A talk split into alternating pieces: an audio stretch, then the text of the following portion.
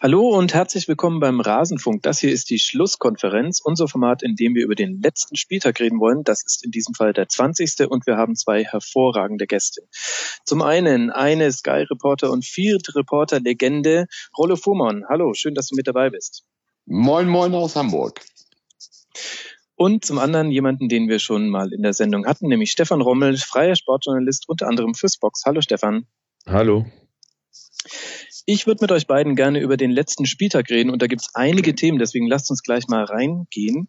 Wir beginnen vielleicht mit den Sonntagsspielen. Da hat sich ja inzwischen als schöne Tradition etabliert, dass einen der FC Augsburg höchst unterhaltsam aus dem Spieltag verabschiedet.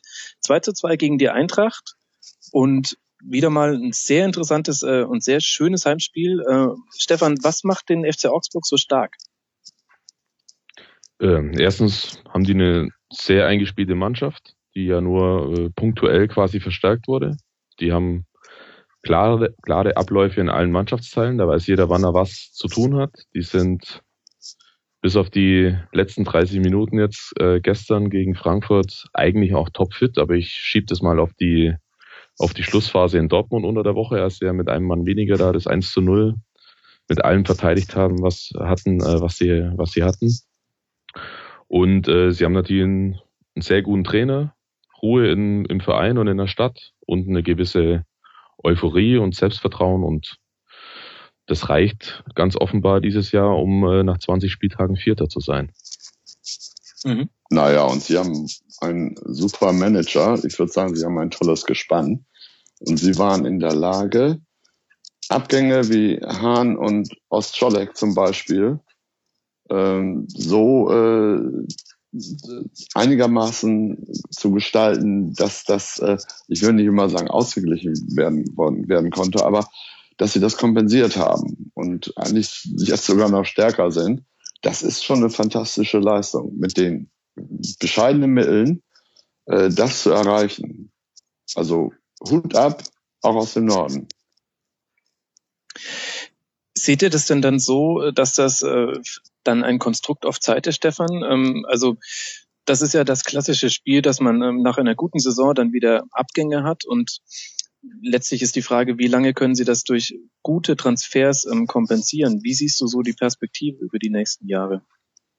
Ich sehe die eigentlich gar nicht schlecht, weil das Gute an der Mannschaft ist, dass es jetzt ja, dass die wirklich begehrten Spieler, die wurden tatsächlich weggekauft mit den beiden, die Rollo gerade schon erwähnt hat und Vogt. Aber es ist jetzt keine Mannschaft, die 2-3 Spieler hat, die total begehrt sind, wo jeder sagt, die passen bei mir sofort in die Mannschaft. Also das finde ich schon. Das ist halt, die sind zwar als Kollektiv sind die super und die funktionieren auch super, aber es ist jetzt nicht so, dass die von 2-3 Spielern, die auch noch verkaufswürdig wären, also nicht ein Dani Bayer, der schon 30 ist, abhängig wären. Und das, finde ich, ist für die Zukunft ein großer Vorteil für diesen Club. Und wie Rollo schon gesagt hat, Stefan Reuter ist natürlich auch schlau genug und vorausschauend genug.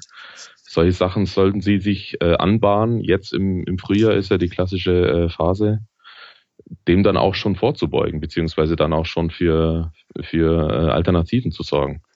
Ja, Frühjahr, du sagst es, rechtzeitig. Das habe ich auch bewundert in dieser Saison oder eigentlich vor dieser Saison an Gladbach und Max Eberl und Favre, die, glaube ich, schon im Januar, Februar alles klar hatten und nicht irgendwie in eine Drangphase reinkamen und das Heft des Handelns selber sozusagen in der Hand hatten. Und das Ergebnis sieht man, auch die spielen da oben mit. Und die größte Gefahr vielleicht für Augsburg ist, dass Reuter und Weinz hier so viel Aufmerksamkeit erregen, dass sie irgendwo dann doch abgeworben werden. Also, dass sie solch lukrative Angebote kriegen, dass sie gar nicht Nein sagen können. Aber wenn Augsburg sich da halbwegs hält in den nächsten Jahren, da oben auch, also auch international spielen kann, dann kann es auch sein, dass Augsburg vielleicht sowas wird wie ein zweites Bremen. Also auch mit Langfristigkeit ausgestattet. Ne? Wenn man da denkt an Rehagel, an Schaf und Alos und so. Also das waren ja immer langfristige Dinge und weiß nicht, vielleicht gelingt das ja auch da mal. Ja, man muss halt Man muss halt sehen, dass sie jetzt, die haben ja neuer Präsident da seit Anfang Dezember, glaube ich. Der hat natürlich ein großes Erbe übernommen von Walter Seinsch, das muss man schon sagen. Und das Gute ist aber, finde ich, dass sie halt auch jetzt, wo es wirklich sehr gut läuft, auch einigermaßen unaufgeregt bleiben alle. Und die können das ganz gut einschätzen da, dass das jetzt natürlich auch mal eine super Phase ist. Dass die werden auch mal wieder Spiele verlieren, das ist ja ganz klar. Aber die drehen jetzt da nicht völlig, alle völlig am Rad. Und selbst wenn sie jetzt es wirklich schaffen sollten, in die Europa League einzuziehen, was ja vielen Vereinen auch in der jüngeren Zukunft nicht immer gut getan hat in der Folgesaison, glaube ich schon, dass sie das an einigermaßen kompensieren könnten, weil sie jetzt ja schon für dieses Jahr schon den Kader wirklich sehr breit aufgestellt haben. Also die haben da 7 Angreifer, ich glaube sogar 9 Angreifer im Kader, von denen du 7 oder 8, wenn sie jetzt nicht gerade verletzt sind, blind einwechseln könntest in jedem Spiel, wo du sagst, ja, da habe ich jetzt keinen großen Qualitätsverlust. Ja, wo du gerade den Präsidenten erwähnt hast, ich weiß gar nicht, wer das ist. Und das ist ein super Zeichen. Ich glaube, viele Menschen in der Republik wussten auch nie, wer ist eigentlich Präsident bei Werder Bremen. Da kannte man den Lemke und Rehagel und dann Alas und Schaar. Aber wer denn so da der Präsident ist, ich glaube, viele wussten das gar nicht. Und ich weiß jetzt noch gar nicht mehr, wer im Augenblick in Augsburg Präsident ist. Das ist aber eigentlich ein super Zeichen. Das heißt nämlich, dass die Vereinsführung im Hintergrund ist und diejenigen, die das Geschäft machen, die stehen im Vordergrund. Und das finde ich eigentlich eine ausgezeichnete Voraussetzung. Mhm. Also der Vorstandsvorsitzende ist Klaus Hoffmann, damit du gleich noch was mitnehmen kannst aus diesem Podcast. Ja, aber werde ich wahrscheinlich vergessen. Das ist aber nicht despektierlich gemeint. Mhm. Das ist so gemeint, dass der Verein scheinbar in Ruhe, dass da Weinzel und Reuter in Ruhe arbeiten können. Und das ist die beste Voraussetzung für eine tolle Arbeit, sag ich. In Hamburg war das ja nun lange Zeit immer umgekehrt. Da wusste man eigentlich immer, wer da oben alles sitzt. Da kannte man ja dann auch schon die Aufsichtsräte und weil die immer in der Zeitung standen. Das und auch die Investoren, und das ist gar nicht gut, weil so ein Verein arbeitet am besten, wenn da die handelnden Personen was zu sagen haben und auch zu hören sind und ansonsten Ruhe herrscht. Man muss vielleicht noch eine Sache noch dazu anmerken. Augsburg ist natürlich ein Verein, der die haben vor 13, 14 Jahren noch Regionalliga gespielt. Liga sogar, also 4. Liga damals. Und sind jetzt noch relativ frisch. Und natürlich ist es für die das alleroberste Ziel, das sagen sie ja auch immer wieder, sich da zu etablieren. Und die haben jetzt halt auch noch im Vergleich zu fast allen anderen Mannschaften in der Bundesliga den Vorteil, dass die Sprünge, die sie jetzt machen, die sind halt vergleichsweise groß im Vergleich zu Mainz, sage ich jetzt einfach mal, die jetzt da schon gesettelter sind und schon länger dabei sind. Die machen natürlich viel kleinere Schrittchen in ihrer Entwicklung, aber so ein Verein wie Augsburg, wenn man auch das Ganze drumherum nimmt mit Nachwuchsleistungszentrum und so weiter und neues Stadion, das ist natürlich enorm, was da gerade ins Rollen kommt sozusagen. Ja, und das ist doch toll, wenn da nicht irgendein Mäzen da das Rollen beginnt, sondern wirklich der Trainer und der Sportdirektor oder der Sportmanager. Das ist, finde ich, eine super Voraussetzung. Da würde dir einer bestimmt recht geben, das ist Herbert Bruchhagen, der Vorstandsvorsitzende der Eintracht, der ja auch eine sehr kritische Haltung gegenüber Mäzenen hat. Lasst uns noch kurz über die SGE sprechen. Ein bisschen schwierig einzuschätzen, wie bewertest du deren Situation, Rollo? Jetzt 2:2, sehr abhängig von Meier. Trotzdem kann man zufrieden sein? Ja, die haben auch ein bisschen unglücklich gewesen, zeitweise auch durch die Verletzungen letzte Saison auch auf den Tritt gekommen. Ich finde die Mannschaft gut und ich finde auch, dass Thomas Schaaf das gut macht, unaufgeregt und ich glaube, das ist kann von Erfolg gekrönt sein, auch mit Bruno Hübner. Die einzige unsichere Komponente ist die doch, dass Herbert Bruchhagen schon erklärt hat, dass dann für ihn, glaube ich, 2016 Schluss ist. Mhm. Und da, ich weiß nicht, welche Auseinandersetzung es darum geben wird und wer dann kommt und ob das auch ein so fähiger Mann sein wird wie Herbert Bruchhagen. Das ist für mich die unsichere Komponente. Aber die haben eine gute Mannschaft. Sie haben ja auch in Augsburg, haben sich zurückgekämpft. Also Hut ab. Also auch Eintracht Frankfurt nach dem Wiederaufstieg überzeugt mich derzeit. Auch wenn nicht immer alles rund läuft, ne? Und auch sie so eine Klatsche kriegen, wie dann davor. Das ist, ich finde das läuft gut trotzdem. Das ist vielleicht der entscheidende Punkt mit den Klatschen. Das ist ganz interessant, dass die Eintracht mit 41 Toren schon die meisten Tore gefangen hat und trotzdem auf einem sehr guten 9. Platz steht. Stefan, weißt du aus dem Stegreif, wer auch 41 Tore gefangen hat? Zufällig. Bitte ja. Was? Was weiß ich zufällig? Werder. Werder genau. Bremen, Rolle hatte ich gerettet. Also man muss viele Gegentore kriegen, dann steht man auch im Mittelfeld erstmal. Wenn man jetzt die Gegentore reduziert, dann kommt man ganz nach oben. Was ja der FC Augsburg super zeigte, die haben nur 24 Gegentore. Überhaupt gerade interessant, dass nur die ersten 6 der Tabelle überhaupt eine positive Torbilanz haben, wie auch immer man das deuten möchte. Aber eigentlich sind wir damit schon beim zweiten Sonntagsspiel gelandet, nämlich bei Werder gegen Leverkusen 2-1, auch ohne Di Santo.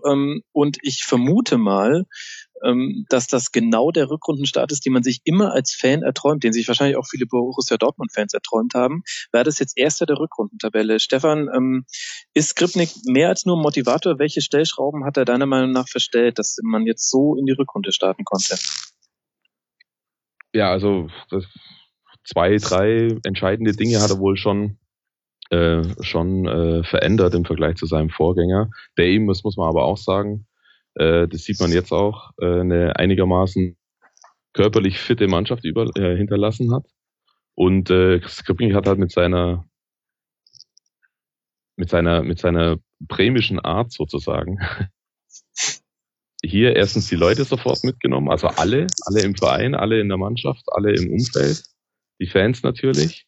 Und er hat es relativ schnell hinbekommen, diese fußballspezifischen Komponenten, Kampf und Leidenschaft und Selbstvertrauen jetzt auch mit richtigen, wieder mal ansehnlichem Offensivfußball zu paaren.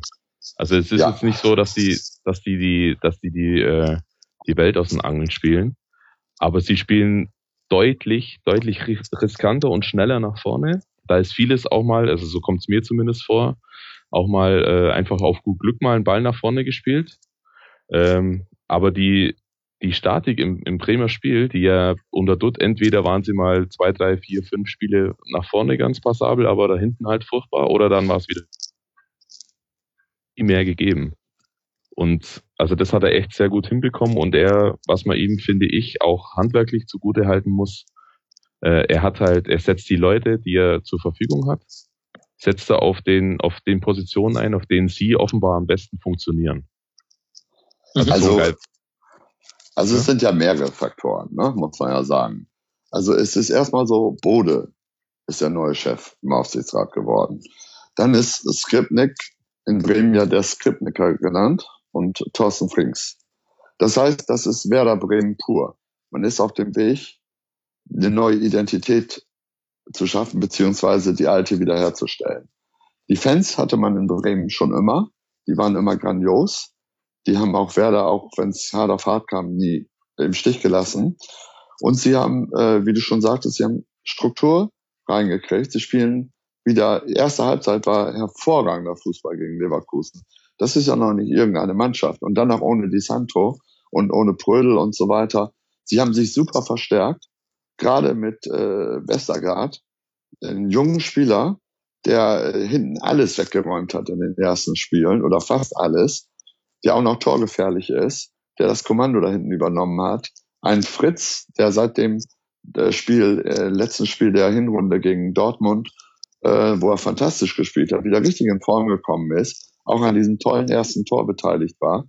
Sie haben schnelle Leute mit Bartels, junge Leute mit Davie Selke, mit Lorenzen, der ist ja noch verletzt, der hat gegen Dortmund auch hervorragend gespielt.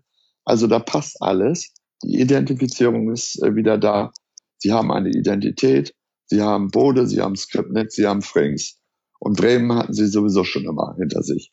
Also das ist die Ménage, woraus dann irgendwo auch wieder Zukunft gestrickt werden kann. Also ich war ganz begeistert und ich bin da ganz hoffnungsfroh. Darf ich ganz kurz einhaken? Ja, natürlich. Das ist sehr nett. Ich bin noch einigermaßen skeptisch, weil ich finde, es ist noch zu früh, jetzt davon zu reden, dass man quasi jetzt schon weit in die Zukunft planen könnte oder dass dann eine tolle neue Mannschaft aufgebaut wird. Das weit in die Zukunft habe ich auch nicht gesagt. Es war ja die Frage, was ist da passiert? Also man hat so viele Kleinigkeiten, so bauernschlaue Sachen gemacht. Und wenn es dann nur die Standardvariationen sind, also eigentlich eine Sache, die man relativ simpel einstudieren kann, aber die haben halt in jedem Spiel bei einem Freistoß aus dem Halbfeld haben die irgendeine Variante drauf, wo auf einmal im gegnerischen 16er irgendeiner von den Grünen auf einmal völlig blank steht. Und meistens ist es Bartels jetzt in dem Fall. Aber das sind so einfach. Das funktioniert natürlich nicht immer so wie gegen Stuttgart damals.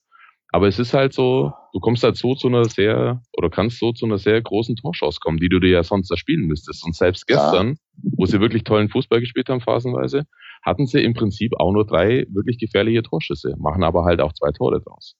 In der zweiten Halbzeit hatten sie gar nichts mehr. Ich habe das auch gegen Dortmund gesehen.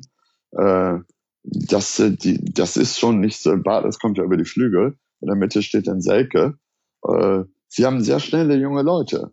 Und sie haben hinten dicht gemacht, weil sie haben so viel Gegentore kassiert.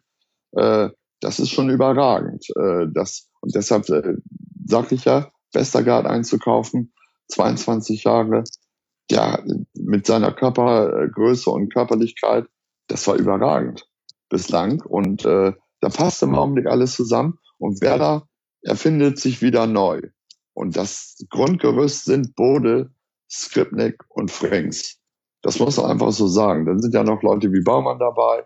Also ich finde, das Ding bekommt wieder grün-weiße Identität. Rollo, darf ich dir eine Frage dazu stellen? Ja.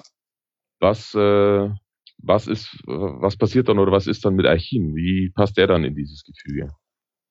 Achim beginnt sich der war sehr umstritten und beginnt sich das mit Dutt, das hat man ihm übel genommen und beginnt sich, glaube ich, da aber mit einzufinden, zu arrangieren. Und ich glaube, Westergaard, da hat er ja nun auch einen Teil beigetragen, glaube ich wenigstens wohl. Ich habe das Gefühl, dass Achim auch lernt. Wir lernen ja alle immer noch, hoffentlich, ich auch. Und dass er beginnt, sich einzulegen. Also, dass er die Chance hat jetzt oder Chance bekommt, auch ein Bremer zu werden, um das mal so zu sagen. Mhm. Er lief Gefahr, auch rausgekickt zu werden. Mit Dutt, das war für die Bremer ein großer Fehler in ihren Augen. Mhm. Und ich würde in Norddeutschland sagen, er wird eingenordet. Wenn du verstehst, was ich meine. Ich verstehe das, ja. Ja, er wird so langsam eingenordet. Und ich glaube, die sind auf einem guten Weg und er hat die Chance. Und so wie ich das jetzt mitkriege, ich glaube, die nutzt er auch. Gut, und jetzt haben wir aber natürlich, also bei allem Lob für die sportliche Führung, die es auf den Platz bringen müssen, sind ja jetzt auch nicht so unwichtig. Da würde ich sagen, ragt einer heraus, das ist Junuzovic. Rollo, wenn du sagst, Bremen steht so formiert sich gerade wieder neu und hat einen sehr positiven Ausblick auf die Zukunft. Welche Rolle spielt Junuzovic da, der ja auch gerade überlegt, ob er verlängern soll oder vielleicht wechselt? Ja, vor 2 Monaten hätte er sicherlich noch gesagt, dass er geht. Ich glaube, dass er sich das jetzt überlegt. Der spielt eine zentrale Rolle. Der ist sicherlich einer der Leader. Aber was man nicht vergessen darf, Junuzovic alleine hätte auch nichts gemacht oder könnte nichts machen. Das Entscheidende ist, dass, wenn ich hinten anfange, Westergaard dazugekommen ist, Fritz wieder zu alter Form findet, Bartels in Form kommt, die Jungen, Davie Selke, Lorenzen, wieder auch auftauchen und relativ erfolgreich spielen und auch gut und Selke auch torgefährlich ist. Dann sind noch andere Leute wie Garcia, die da wunderbar reinpassen. Also ich finde, auch Wolf, der trotz dieser Torwartgeschichte, was ja eigentlich ein Debakel war fast, trotzdem stark bleibt oder Stärken zeigt. Also ich denke, dass alle sich aufrichten und Junuzovic ist die zentrale Figur.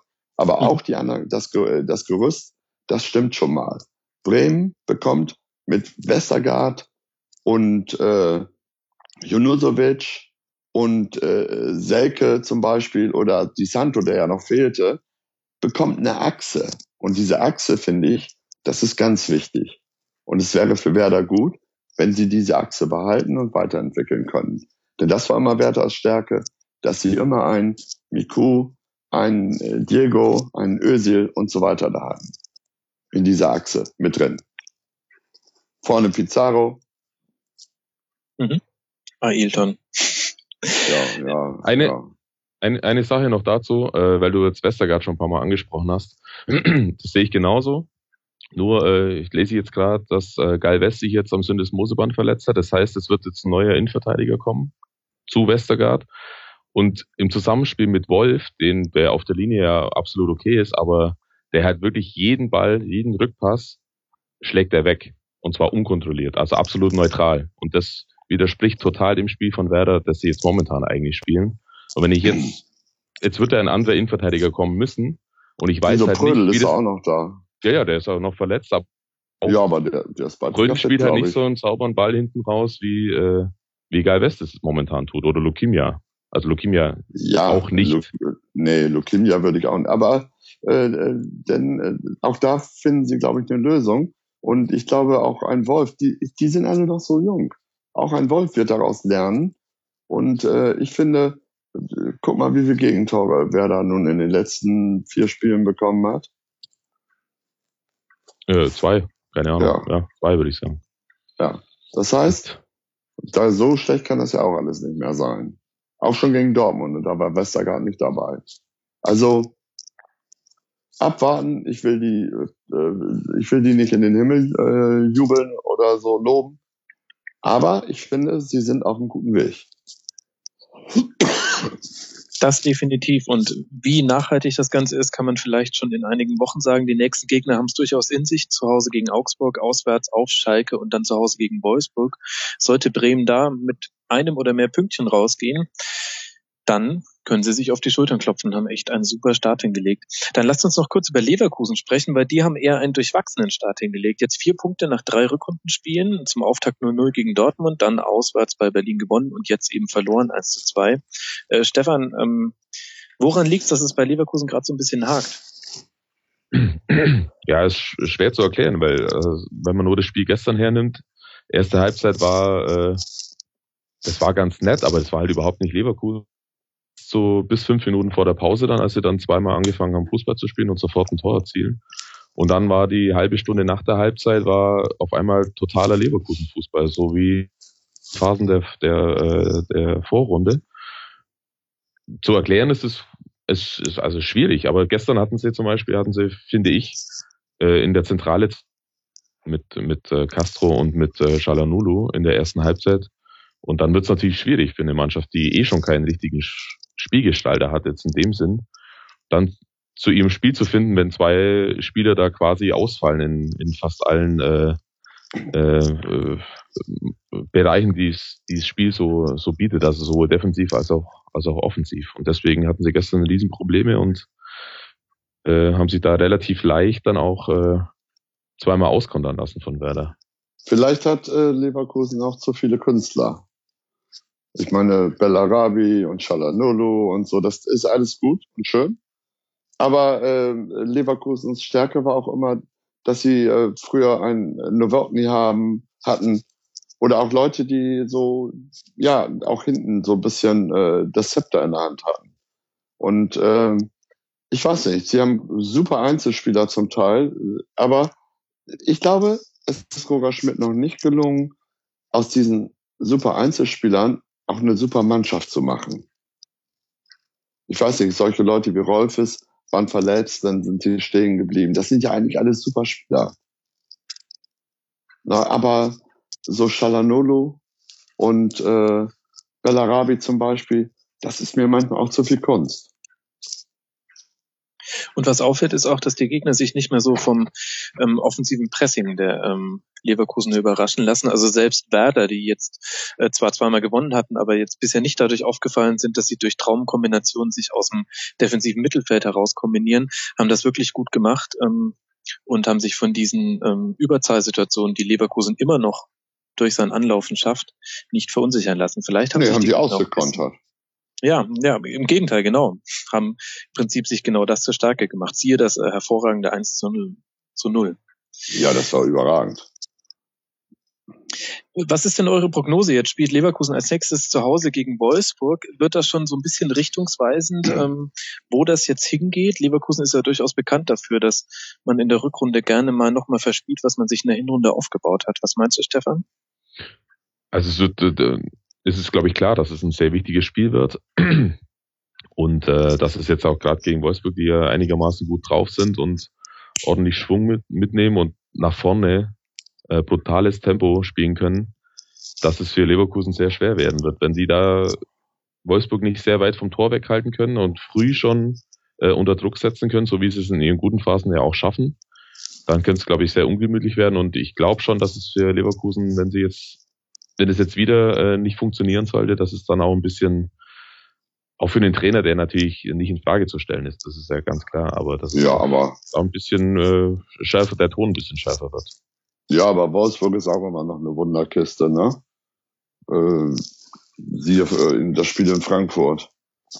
Also, wenn man jetzt denkt, oh, Wolfsburg, die Bräune, jetzt ist Schürrle noch dabei und Bartels und all die, Luis Gustavo, viele Nationalspieler, Superspieler, Rodriguez und so weiter, die neigen immer noch dazu, irgendwie sich so Lapsi zu leisten. Also völlig unnötige natürlich.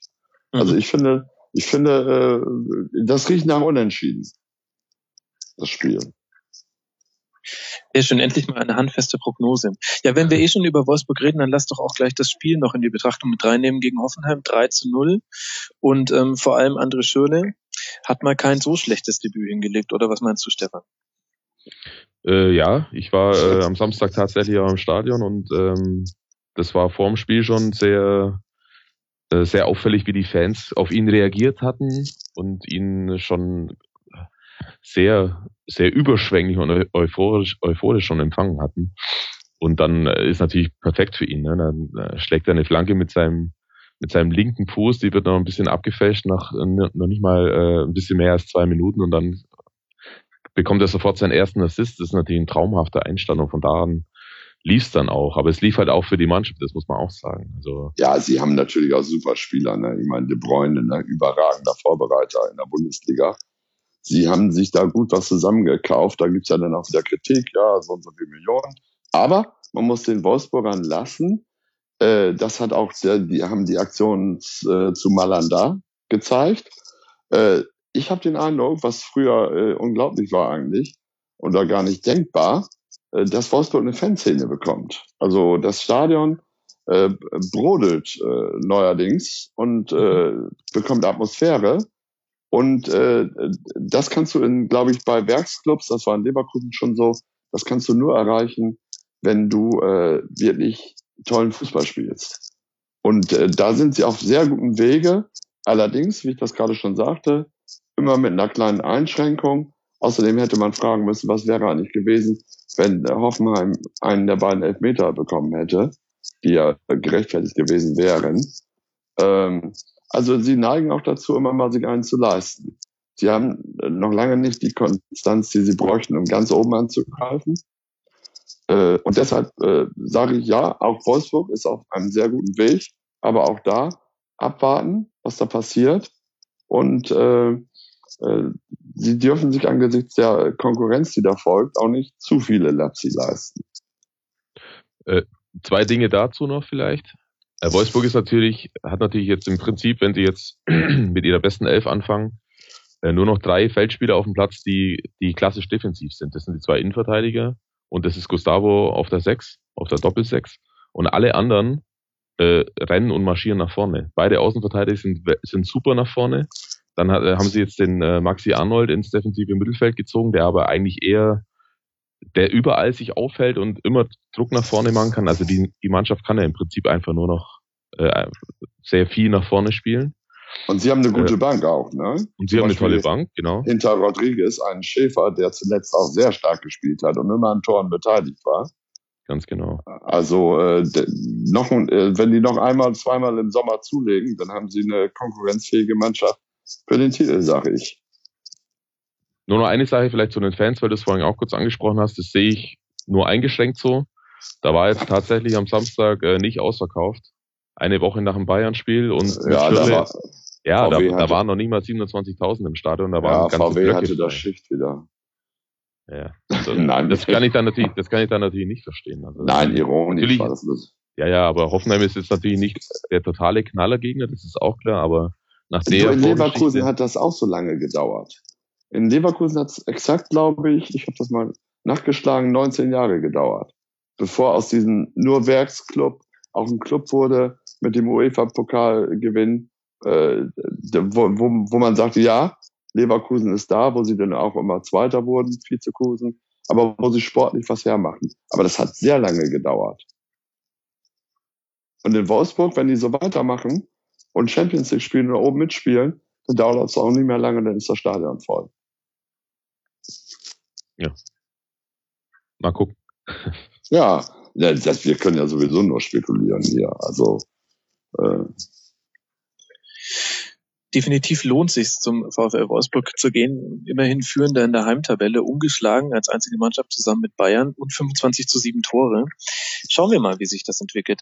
Lass noch kurz über Hoffenheim reden, die auf dem Papier einen Horrorstart in die Rückrunde hat mit 0 Punkten, 1:3 gegen Augsburg, 1:2 gegen Werder und jetzt 0:3 gegen Wolfsburg. Ich würde aber sagen, ich weiß nicht, ob du mir zustimmst, Rollo, so schlecht wie die Bilanz aussieht, hat aber Hoffenheim jetzt gar nicht gespielt, vor allem im letzten Spiel gegen Wolfsburg. Nein, sie spielen auch nicht schlecht. Sie haben eine tolle Offensive, die leider in letzter Zeit viel zu viel verballert hat. Also man muss sich das mal vorstellen. Mit Volland, mit Firmino, dann noch mit, wie heißen sie denn alle da vorne, die sie noch in der Hinterhand haben. Chiplock, der dann verletzt war, glaube ich. Elionussi und hier, naja. Also sie haben eine tolle Offensive. Sie haben hatten es vermieden, eigentlich so nur noch Gegentore zu kriegen. Jetzt haben sie wieder ein paar gekriegt. Vielleicht war es ein Fehler, Westergaard zu verkaufen. Aber ich glaube, dass Hoffenheim auf einem guten Weg auch ist. Auch mit der ganzen Arbeit mit Gisdol. Also ich sehe die nicht mehr abstiegsgefährdet. Und denen fehlt nur noch auch ein bisschen Konstanz, um Europa mitzuspielen. Stefan, stimmst du dazu? Ja, prinzipiell schon. Das stimmt. Die haben halt auch einen ganz klaren oder mehrere klare Pläne, wie sie wann zu spielen haben und was zu spielen haben. Momentan leisten sie sich einfach viel zu viele individuelle Fehler, als dass sie dann mal ein Spiel auch gewinnen können. Die hätten gegen Werder gewinnen können und die hätten am Samstag jetzt auch nicht unbedingt verlieren müssen. Augsburg war jetzt nicht so gut, aber da waren sie meines Erachtens nicht schlau genug, sich auf die komischen Witterungsverhältnisse einzustellen, so wie es Augsburg halt relativ schnell gemacht hat. Und dann, ehe sie die sich da umgeguckt haben, waren sie dann schon mit 2 Toren hinten. Also, aber die letzten 2 Spiele hätten sie jetzt nicht zwingend verlieren müssen. Das war am Samstag schon sehr ordentlich, vor allem in der zweiten Halbzeit. Übrigens, ich lese ja gleichzeitig Twitter hier, ne? Also, lieber Rasenfunk, wenn ihr schon schreibt, in Wolfsburg scheint eine Fanszene zu entstehen, da brodelt es neuerdings im Stadion. Dann meine ich auch neuerdings. Ich glaube, dass Stefan gar nicht so dagegen geredet hat. Man muss da abwarten, wie sich das entwickelt. Ne? Aber dieses, ich weiß nicht, ob ihr das gesehen habt, gegen Bayern mit Malanda und so, das war schon sehr eindrucksvoll. Definitiv. Absolut. Grüße auch an Frank, der im stillen Hintergrund unsere Tweets schreibt. Das bin nicht ich. Ja, das wäre noch schöner. Ja, das wäre, ja, na gut, du liest immerhin noch nebenher Twitter. Ja, ich kann auch schreiben, so ist das nicht. Ich bitte darum, es kurz zu lassen. Ein Kim hat mir auch empfohlen, ich soll mal einen Cuba Libre einem Jahr einschenken. Er klingt heute so ausgetrocknet. Da ist was dran, das stimmt. Aber es ist keine hier, die mir was reicht. Das ist schlimm. Ach, selbst einschenken geht nicht mehr? Doch, wenn man das geil arbeitet. Ja, aber erstens trinke ich gerade keinen Alkohol, trinke ich sowieso selten. Und zweitens, ich will euch ja nicht hier durch irgendwelches Rascheln oder so irritieren. Das ist sehr zuvorkommend. Ja, genial. Lasst uns vielleicht zum Spiel zurückkommen. Wir haben auf der einen Seite Hoffenheim, die aus ihrem Offensivpotenzial keine Tore machen, mit 0 Toren an diesem Spieltag. Und auf der anderen Seite haben wir mit dem BVB jemand, der endlich aus seinem Offensivpotenzial wieder Tore rausgeholt hat. 13-0 in Freiburg gewonnen. Meine Frage an dich, Rollo, haben wir mit Freiburg hier vielleicht schon den ersten Absteiger der Saison gesehen? Wenn man sich solche Fehler leistet, muss man dann runter? Also, das würde ich verneinen. Das ist so eng, wir haben noch nicht den ersten Absteiger gesehen. Freiburg ist normalerweise sehr spielstark. Christian Streich macht eine hervorragende Arbeit. Das glaube ich nicht. Also, dass Freiburg der schon Absteiger ist. Allerdings, was in die Freiburger Abwehr gefahren war, ich denke, die Burg hatte frei, habe ich, glaube ich, getwittert. Das erste Tor, ich meine, was willst du da machen? Ne? Da kannst du als Trainer auch noch bekloppt werden. Das werden sich aber die normal leisten. Ne? Sie haben Dortmund aufgebaut. Das findet die Republik, glaube ich, ganz gut. Und ansonsten bin ich ein absoluter auch Freiburg-Fan. Also ich bin zwar St. Pauli-Fan und Mitglied, aber das gefällt mir einfach. Was Christian Streich aus den Möglichkeiten gemacht hat, ist sensationell. Und ja, ich glaube, man hatte sie schon mal anfangs der Saison irgendwie abgeschrieben. Aber dann kamen sie wieder. Und die sind immer in der Lage, auch auswärts zu punkten, zu bestehen. Also ich sage, das steht noch keinesfalls fest. Überhaupt es sind zwar einige gefährdet, Stuttgart und auch Paderborn und auch HSV und auch Freiburg und auch, was ich wer da noch zukommt. Aber man, das ist so eng. Nach 3 Spieltagen kann das wieder anders aussehen. Siehe Bremen. Ne? Mhm. Die vor 3 Spieltagen, glaube ich, am Relegationsplatz waren. Bestes Beispiel, ja. Wird jetzt vielleicht das Zünglein an der Waage, zumindest für die nächsten Spiele, dass Freiburg so langsam die Stürmer ausgehen, Stefan? Also jetzt auch noch Petersen verletzt nach Mehmedi? Jein, also würde ich jetzt nicht unbedingt so sagen, weil sie ja jetzt keine Mannschaft sind, die klassische Vollstrecker-Abnehmer im 16er suchen, sprich halt Flanken die ganze Zeit, sondern die spielen sich ja die Chancen raus und die kommen ja auch, die haben ja auch genügend torgefährliche Mittelfeldspieler noch mit Darida oder mit Schmidt, die da ja auch selber noch nach vorne stoßen können. Das glaube ich jetzt eher nicht. Und was ich mir aber überhaupt nicht erklären kann, ist, oder schwer erklären kann, ist so ein krasser Leistungsabfall von dem Spiel in Gladbach, wo sie wirklich stark waren und ein bisschen unglücklich verloren haben da. Ja. Und dann haben die gegen Dortmund im Prinzip zu keinem Zeitpunkt eigentlich eine Chance und lassen sich da richtig herspielen von denen. Das war schon ein bisschen komisch, aber vielleicht haben sie es einfach zu viel, also typisch Freiburger Stil quasi, zu viel spielerisch versucht, anstatt Dortmund, was man ja die letzten Wochen gesehen hat, die ein bisschen da in dieses Kampfmoment runterzuziehen. Ja, kam Dortmund da überhaupt nicht klar in die letzten 2 Wochen. Ja, aber das erste Tor, das ist auch unerklärlich. Also das wird denen noch nicht nochmal passieren. Ja, klar, natürlich. Also das ist natürlich eine Sache, die passiert einmal in der Halbserie oder so. Aber ja. Ich bezweifle, dass sie das Spiel auch ohne das Tor, dass sie da noch was geholt hätten, weil die Diskrepanz zwischen den beiden Mannschaften war einfach zu frappierend an dem Tag. Ja, aber das gibt's auch, das wisst ihr auch. Solche Spiele gibt's auch. Da spielt Schalke grottenschlecht oder so, mal verliert, weiß ich wie hoch. Und zum Beispiel das Champions League-Spiel dann auch bei Chelsea plötzlich unentschieden. Also da denkst du, wie kann das denn überhaupt sein und so weiter und so fort. Ne? Also das hast du, glaube ich, verstärkt, dass du immer so 1, 2 Aussätze, Ausreißer hast in der Saison. Genauso wie das Bayern in Wolfsburg plötzlich eine 1-4 Klatsche kriegt oder so, ne? Wo alle Welt denkt, oh, was ist das denn? Ne? Also da ist, glaube ich, keine, selbst Bayern ist davon frei. Und deshalb würde ich auch jetzt noch keinen abschreiben. Auch Stuttgart, die ja jetzt am Pranger stehen sozusagen, und was einen ratlos macht, die zu Hause auch keine nichts mehr reißen. Aber auch das nicht. Hugh Stevens ist ein cleverer Trainer und auch Stuttgart will wieder kommen und punkten. Also das ist in dieser Saison, glaube ich, ganz, ganz schwer. Da dachte man, ja, Köln gewinnt in Hamburg und dann werden sie mal Paderborn auch mal endlich mal was zu Hause machen. Ne? Und was passiert? Nix passiert. Und Paderborn denkt man, auch kriegen in Hamburg gegen Hamburg eine Klatsche. So, jetzt gehen sie aber ab und holen einen Punkt in Köln. Also, das ist diese Saison. Ich habe mich noch nie in meinem Leben so vertippt, wir machen ja mal einen Expertentipp, Pascal, wie in dieser Saison. Ich habe nur zwei Sachen richtig am Wochenende. Ich habe Wolfsburg auf Sieg getippt, aber nur 3-1 statt 3-0. Und ich habe Bayern 2-0 richtig getippt. So, alles andere falsch.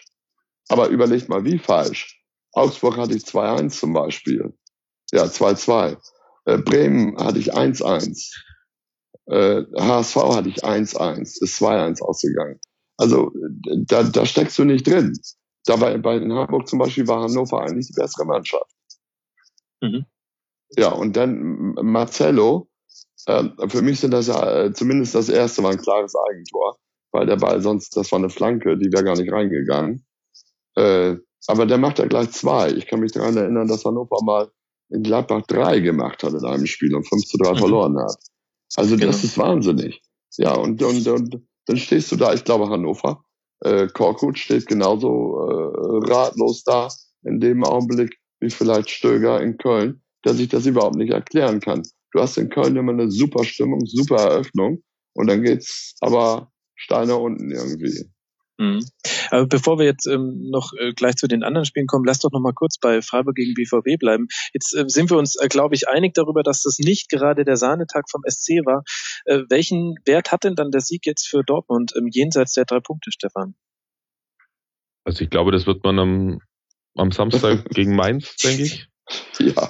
Ja, hört sich jetzt hohl an, aber ich finde es in dem Fall wirklich so, dass jetzt das Mainz-Spiel wird wieder ein Heimspiel und dann die werden wahrscheinlich nicht so naiv sein wie Freiburg. So, ja. Wenn sie sich das Spiel jetzt nochmal angucken, wie Freiburg das da gemacht hat. Und dann wird's für Dortmund auch wieder ein bisschen schwieriger, weil die Probleme, glaube ich, die sind jetzt nicht auf einmal weg, nur weil die da jetzt mal 3-0 oder so gewonnen haben und noch höher hätten gewinnen können. Das wird sie erst die nächsten 1-2 Wochen zeigen. Aber Stefan, das 3. Tor hat zumindest den Dortmundern gezeigt, dass sie es noch können. Ja, das war ganz Dortmund. Wichtig, glaube ich. Genau. Aber ich gebe dir auch recht, es kann auch sein, dass da vor 80.000 im Iduna Park da plötzlich die Flatter wieder geht, ne? Mhm. Wenn sie dann die ersten 20 Minuten nichts treffen oder so. Ja, also ich finde, das war elementar wichtig für Dortmund, dass sie wirklich in Führung gehen, wie sie es ja nach dem Augsburg-Spiel auch mal alle quasi unisono gesagt haben, die paar, die gesprochen haben da. Die gesagt haben, also wir müssen einfach, ja, wir müssen das erste Tor machen und dann läuft es so ein Spiel endlich auch mal wieder für uns, weil dann kommen wir in die Szenen und in die Abläufe, die uns halt stark machen. Und wenn sie da jetzt anrennen müssen und lange nichts zustande bekommen und dann der Gegner am Ende vielleicht sogar noch ein Tor macht, dann ist Dortmund halt, glaube ich, noch nicht raus aus dem Gröbsten. Aber die Mannschaft, die jetzt gespielt hat, lässt hoffen, weil man muss eindeutig sagen, und ich glaube, da wird mir auch keiner widersprechen, es gibt ja durchaus ab und zu Immobilien, die sich überhaupt nicht lohnen, beziehungsweise die Rotz sind. Und was Dortmund sich da in Einkauf geleistet hat, das ist auch mit Ramos, das ist passt nicht in die Mannschaft, so wie sie gespielt haben. Und das verstehe ich auch nicht, wie man so, das dickste Ding finde ich, wenn das stimmt, ich weiß nicht, ob es irgendwo bestätigt wurde, wenn Zorc und Watzke Mandzukic wollten, dann verstehe ich das überhaupt nicht, dass Kloppo den abgelehnt hat. Mhm. Und ich hätte mich auch noch um Dzeko bemüht, wenn das irgendwie gegangen wäre. Aber das, was sie gekauft haben, außer Aubameyang, finde ich sehr, sehr überschaubar und Immobile einfach nicht gut. Also nicht für die Art, wie sie gewohnt waren, Fußball zu spielen. Das sehe ich ganz genauso. Und gut, dass du Dzeko ansprichst. Das wäre für mich ganz klar die erste Option gewesen. Aber natürlich kommt er von dem Club oder arbeitet er ja immer noch bei dem Club, der sehr wahrscheinlich ein bisschen mehr bezahlen kann als Dortmund. Und ja, dann ist trotzdem halt auch schwierig. Ja, klar, natürlich. Ja, Dzeko die 1, Mandzukic die 2. Wenn das wirklich so war, dass Klopp ihn abgelehnt hat, Also Mandzukic zeigt doch wieder bei Atletico jetzt, was das für ein Spieler ist. Also es hat er bei Bayern übrigens auch gezeigt schon. Ja, absolut. Also da ich hätte ihn sofort genommen. Zwei Meinungen, glaube ich. Ja, ganz im Gegenteil. Der hätte es noch den Bayern zeigen wollen. Also Immobile ist ein Pflegekräft. So, da bleibe ich auch bei. Und auch Mkhitaryan ist nicht das Gelbe vom Ei. Da würde ich dagegen sprechen. Bei Mkhitaryan nicht das Gelbe vom Ei, weil er ein paar dicke Dinger versiebt, die ganz entscheidend waren. Absolut, da gibt's auch nichts dran zu deuteln, finde ich.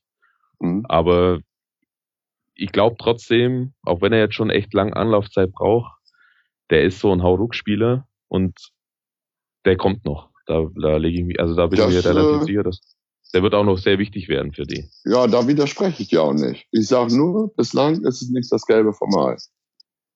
Das stimmt. Und dann natürlich, das Pech war natürlich, muss man jetzt mal ehrlich sagen. Wir sprechen immer Verletzten, ja, ist keine Entschuldigung. Aber wenn du Hummels verletzt hast oder wenn du Reus dauernd verletzt hast, wenn du Subotic hattest du verletzt, Schmelzer, dann Bender. Ich meine, auch ein Borussia Dortmund kann nun nicht unendlich ersetzen. Also die waren nun wirklich mit verletzten Hochkarätern derartig bestraft, das geht auf keine Kuhhaut. Also das muss man denen mal zugute halten. Nicht nur die Dortmunder allein, das ist in der letzten Saison auch den Frankfurtern passiert und so weiter. Das ist auch anderen Mannschaften schon passiert und passiert auch. Aber Dortmund ist extrem gebeutelt gewesen. Sie haben sich allerdings auch wirklich immer selber hinten Eier reingelegt. Also selbst in den Spielen, in denen gar nicht so schlecht begann, haben die durch unerklärliche Abwehrfehler immer wieder Rückstände fabriziert. Also vielleicht gegen Köln zum Beispiel. Genau. Das war. Den hätte ich auch reingemacht. Ist das vielleicht der Schlüssel? Also wir reden jetzt die ganze Zeit über die Offensive und gleichzeitig haben wir aber auch schon festgehalten, dass jetzt Freiburg jetzt tatsächlich auch defensiv nicht seinen besten Tag hatte. Ist der Schlüssel nicht vielleicht eher, dass Dortmund es endlich mal schafft, hinten drin wieder konstant gut zu stehen und nicht nur jetzt gegen Freiburg? Ja, klar. Das habe ich ja gesagt. Jetzt, wenn sie mit Hummels, Subotic, Sokratis, wenn die alle wieder fit sind und Schmelzer wieder langsam kommt in Form, dann Piszczek, dann Kuba. Ich glaube, dass dann auch die Sicherheit wiederkommt. Und dann brauchen sie trotzdem vorne Leute, die auch treffen. Und ich glaube, dass Gündogan vielleicht wieder auf einem guten Weg ist. Der war ja dann auch wieder verletzt. Reus hoffe ich, dass er jetzt mal gesund bleibt. Und mit Aubameyang. Also da kann dann auch wieder was Gutes wieder draus werden. Ne? Mhm. Aber vorausgesetzt, sie bleiben auch gesund. Und ein ganz wichtiges Spiel war das übrigens in Paderborn. Da erzielen sie ein reguläres 3:1. Das wird nicht gegeben. Reus wird vom Bacalotz umgesenzt, fällt aus und so weiter und kriegen dann das 2:2. Ich meine, das war auch so viel Pech, kannst du eigentlich nicht haben. Ja, da möchte keiner widersprechen in der Runde. Nee. Du hörst uns andächtig nicken. Also, ja, das sehe ich. Jetzt haben wir schon über Mainz gesprochen, die ja der nächste Gegner für den BVB sind, dann wieder zu Hause im eigenen Stadion. Dann lasst auch kurz über das Spiel von Mainz sprechen. Zu Hause gegen die Hertha 2:0 verloren. Die Hertha hat auf den Skripnik-Effekt gehofft, indem sie nach einem ähnlichen Modell den Trainer verpflichtet haben. Das stelle ich als These in den Raum. Und jetzt ist die Frage, Und es hat auch tatsächlich so funktioniert. Skripnik hat damals auch sein erstes Spiel in Mainz gewonnen und die Hertha jetzt auch. Wie viel Wert hat dieser Sieg, Stefan? Könnte das tatsächlich so eine Art Wende sein oder ist es eine Momentaufnahme? Ich glaube da noch nicht an die Wende. Also denen ist da auch echt gut reingelaufen am Samstag gegen Mainz sozusagen. Mit dem ersten Tor. Ne, war natürlich super für die Hertha, dass sie dann da in Führung gehen und das dann von vorne wegspielen können, das Spiel. Ja, dann noch ein Abseitstor machen. Und genau, und das zweite Tor war natürlich, also das kann ich in der Tat überhaupt nicht verstehen, dass man das nicht sehen kann als Assistent, da haben ja zwei Spieler gefehlt sozusagen. Es war ja nicht nur normales Abseits, sondern der Torwart hat ja auch noch gefehlt.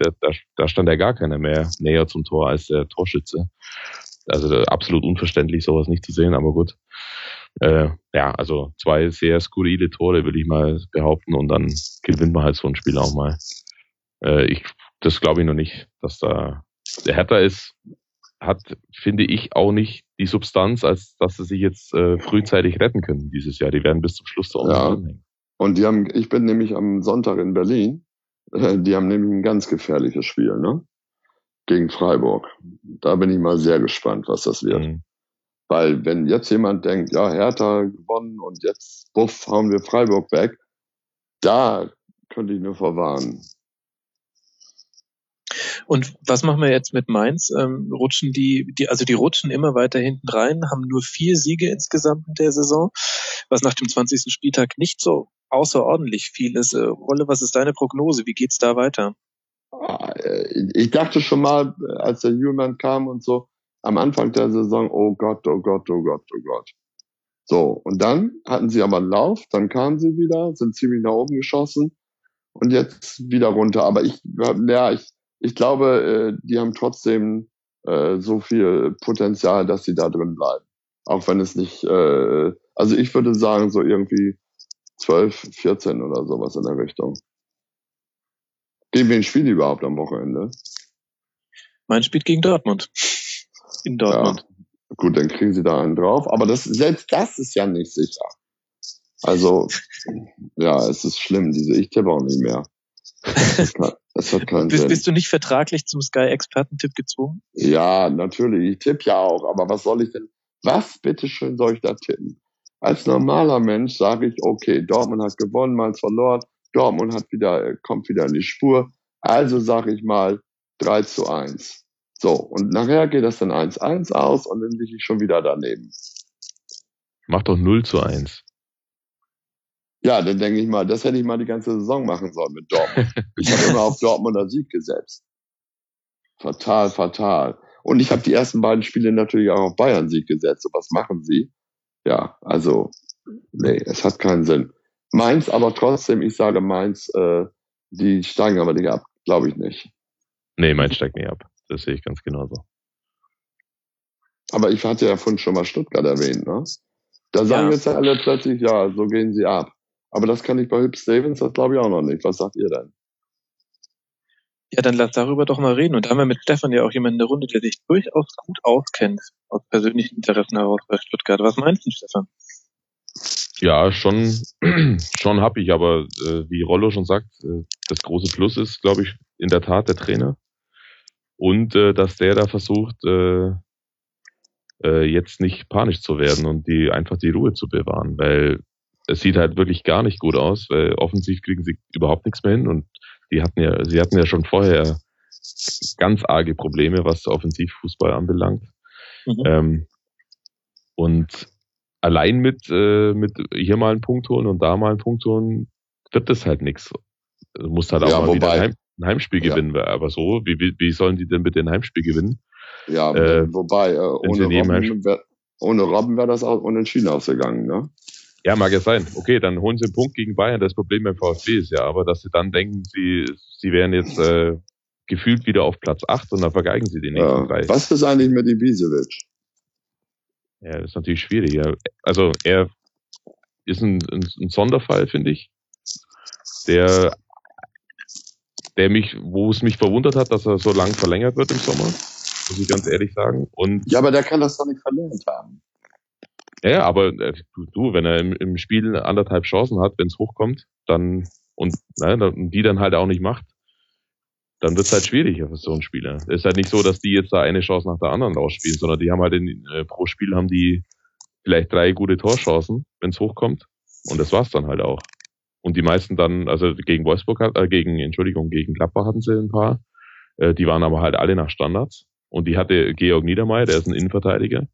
Mhm. Und in Köln und jetzt zu Hause gegen Bayern war auch nichts. Auch wenn ich Innenverteidiger bin, den muss ich machen gegen Gladbach. Ja, okay, Gladbach. Das ist schon klar, aber das geht ja gar nicht, sowas, was da passiert ist. Das hätten sie nicht verlieren brauchen. Mhm. Und gegen Bayern hätten sie, ich sage ja, ohne Robben hätten sie auch unentschieden. Aber ich gebe dir völlig recht, nach vorne passiert zu wenig. Und wenn ich mir vorstelle, einen Harnik in guter Form, einen Ibisevic in guter Form, dann ist das eigentlich ein super Sturm, Offensive, Maxim noch dahinter und so. Also da sind ja eigentlich gute Leute. Frage, was ist mit denen los? Die Leute, ja und nein. Also die Leute, ich glaube, dass die immer noch ein bisschen überschätzt werden. Das sagen ja alle, dass die Qualität da ist und so weiter. Ich sehe das ehrlich gesagt nicht unbedingt so. Und was ihnen total abgeht, ist ein Spieler wie die Davie momentan. Der A, einen guten Abschluss hat, auch mal aus der zweiten Reihe. Die schießen ja nie ein Tor aus der zweiten Reihe. Und der B, auch gute Ideen hat. Maxim hat es mal ab und zu während des Spiels, aber halt nicht so quasi flächendeckend. Aber so ein Didavi, der auch gute Standards schießen kann, der geht total ab. Der ist schon wieder verletzt. Ja, was hat er mal nicht? Ich weiß nicht genau, was er hat. Ja, hat jetzt aber noch gar nicht gespielt in der Runde. Ja, ist ein super Spieler, gebe ich dir völlig recht. Der fehlt auch an allen Ecken und Enden. Ist es denn auch ein Problem, dass man gerade zu wenig Offensivpower aus dem Mittelfeld bekommt? Also was ja schon auffällig ist, ist, wie verdammt heimschwach Stuttgart ist. Also in der Auswärtstabelle sieht es ja gar nicht so schlecht aus, 4. Platz. Da kann man nichts sagen. Aber zu Hause 4 Tore geschossen in 10 Spielen. Ja, sie können das Spiel nicht machen. Sie können das Spiel nicht machen. Und wenn sie es machen, wenn ich das richtig sehe, Stefan, dann machen sie es bis zum 16er. Und dann, wenn sie, also entweder scheitern sie dann schon oder sie haben ja viele Hochkaräter verballert. Also das mit gegen Gladbach war das beste Beispiel. Das Spiel darfst du eigentlich nie und nimmer verlieren. Ja, das ist völlig richtig. Das also, darfst du auch nicht verlieren, das stimmt ja. Aber nochmal, die Chancen, die sie da hatten, die größten waren alle nach Standards. Und sie haben das Problem, dass sie das Spiel nicht machen können, gerade zu Hause. Das ist ja nicht erst seit vorgestern so, das ist ja seit Jahren schon so. Aber das verschlimmert sich jede Saison noch zusehends. Und jetzt ist der absolute, also das ist mehr tiefer als jetzt kann es ja fast nicht mehr gehen. Die 4 Tore, die sie erzielt haben, die Max gerade gesagt hat, davon war 1 gegen Hannover, da haben sie das Spiel gewonnen. Und die anderen waren gegen Leverkusen, die haben sie in einer Halbzeit erzielt, alle 3. So, und die anderen Spiele... Wahnsinn. Ja, Wahnsinn, absoluter Wahnsinn, genau. Ja, anders kann man es nicht ausdrücken. Und ich finde, da braucht sich auch keiner wundern, dass die Fans dann mit der Zeit auch gelinde gesagt skeptisch sind, wenn sie zum Heimspiel nach Bad Cannstatt runterfahren, weil sie ja genau wissen, was da passiert. Nämlich nichts oder wenig. Da fragt man sich auch, ob der neue Claim für den VfB Stuttgart furchtlos und treu wirklich so schlau gewählt ist. Also noch ist es treu und furchtlos, ich weiß ja nicht. Aber lass mal kurz... soll ich eigentlich auch ein paar Fragen mal beantworten hier, die bei Twitter kommen? Ja, aber sehr gerne doch. Ja, zum Beispiel soll ich erklären, weil wir gerade bei Freiburg waren, warum da ein Grill neben der Trainerbank steht. Ich glaube, da werden anschließend nach so einem Spiel, die Spieler gegrillt. Aber erst, wenn die Zuschauer und wenn wir weg sind. Nein, das ist Werbung. Und dann wurde noch gefragt, wie es bei Iran gegen Nigeria steht. 0-0, glaube ich. Da gab es gestern mal einen Einwurf. Ja, das war es erstmal so. Aber du wolltest was weiter zu Stuttgart. Ich wollte eigentlich überleiten zum Bayern, aber jetzt muss ich noch kurz was zum Grill sagen. Da wird bestimmt die Ausbildungswurst drauf gebraten. Im Freiburger Stadion geht irgendwie, ich glaube, 5 Cent jeder Bratwurst geht ins Nachwuchszentrum und da isst man mit einem ganz anderen Gefühl. Das kann ich aus eigener Erfahrung erzählen. Übrigens schmecken die da sehr lecker, ne? Absolut. Die Bratwürste. Absolut. Esse ich jedes Mal. Mhm. Im Gegensatz zu wo? Im Gegensatz zu Schalke. Da hat es mir überhaupt nicht geschmeckt. Echt? Ja, es ist nicht meins. Überhaupt nicht. Aber vielleicht, da kann ich auch verweisen auf die hervorragende Seite stadionwurst.ichglaube.de oder kommt, probiert einfach beides aus. Da gab es mal sehr ausführliche Bratwurst-Tests und kann man sich durchaus mal zu Gemüte führen. Weißt du denn noch, wer gewonnen hat? Bei dem Stadionwursttest? Ja. Nein, das müsste ich jetzt mal googeln. Das ist schon eine ganze Weile her. Aber gebt mir eine Sekunde. Stadionwurst.net. Ich glaube, es gibt keinen Overall-Gewinner. Ach so. Nee. Und es gibt auch es gibt ganz, ganz verschiedene Seiten. Stadion-wurst.com, Fußballwurst.de, mein Gott. Nein, echt? Ja, ein ganzes Universum. Ah. Ist das nur Bundesliga oder ist da auch wahrscheinlich weltweit? Niederer deutscher Fußball, weil die beste Stadionwurst meines Erachtens gibt's in Jena. Oh. Im Ernst-Abi-Sportfeld. Oder Sportfeld. Ja, ist das so eine kleine Wurst oder eine große? Das ist eine große, das ist eine Thüringer irgendwas. Mhm. Ja, Thüringer. Ja, aber die in Aalen, die ist auch super. Da war ich mal beim Pokalspiel Aalen-Schalke. Aalen mit 2A? Oder mit A? Ja, mit 2A. Ja. Super Bratwurst, sage ich euch. Nee, warte mal, Aalen mit 2A. In Baden-Württemberg das. Ja, genau. Ja, mit 2A. Super Bratwurst. Aber gut, okay, da werden jetzt wahrscheinlich viele sich melden, wo es noch überall Bratwürste gibt. Ich werde das auch mal googeln, das wusste ich gar nicht. Ja, ich sag euch gerade, die Seite, die ich meinte, ist fußballwurst.de. Die war auch tatsächlich mal für den Grimme Online Award nominiert, 2010. Und dass sie nicht gewonnen hat, ist immer noch einer der größten Skandale der Internetgeschichte. Und bevor wir jetzt über die Bayern reden, will ich aber noch ganz kurz wissen, Rollo, Ketchup oder Senf? Bratwurst, also Thüringer Senf. Wenn ich das mit Kartoffelsalat esse oder Pommes, dann rot-weiß. Mhm. Und Stefan? Fast genauso, nur rot-weiß mag ich nicht, weil ich weiß nicht mag. Also nur. Ja, das mache ich ja so auch nicht, aber zu Pommes gehört das einmal dazu. Das ist Brauchtum. Definitiv. Und ich kann noch eine kurze Empfehlung loswerden. Im Freiburger Stadion unbedingt auch den Käseknacker probieren. Der kam zumindest früher mal von einem Wurstmacher, der auch auf dem Wochenmarkt ist, bei dem es immer 100 Meter lange Studentenschlangen gab. Hervorragende Wurst. Echt? So, kommen wir von einer Wurst zu 11 Würsten. Nein, das ist jetzt sehr polemisch. Aber lasst uns noch kurz über die Bayern sprechen. So ganz kommen die nicht ins Rollen und Rollo hat es ja auch schon angedeutet, ohne Robben wäre da gerade nicht so viel los. Stefan, was ist deine These, woran liegt es, dass es beim Bayern so hakt?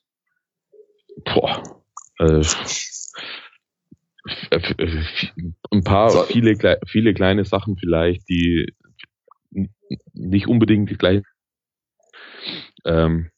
Ich glaube schon, dass sie, wenn sie in der Innenverteidigung mit Dante spielen müssen, dass viele Gegner diesen Spieler mittlerweile öfter mal als Schwachpunkt ausmachen und den dann auch quasi freilassen, um den aufbauen zu lassen.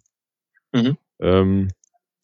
Und dass sie dieses Einschieben der der Außenverteidiger, die ja immer total hochstehen und dann im Mittelfeld rumturnen, um da die Mega-Überzahl zu haben, dass sie das besser in den Griff bekommen, weil sie die halt selbst mit ihren Außenverteidigern ein bisschen anders begegnen, so wie es Wolfsburg zum Beispiel gemacht hat. Das war super und deswegen hatten die Bayern auch so Probleme, diese kleinen Lücken, die dann ab und zu mal da waren, die sie ja eigentlich immer finden, gerade in dem Spiel zu finden.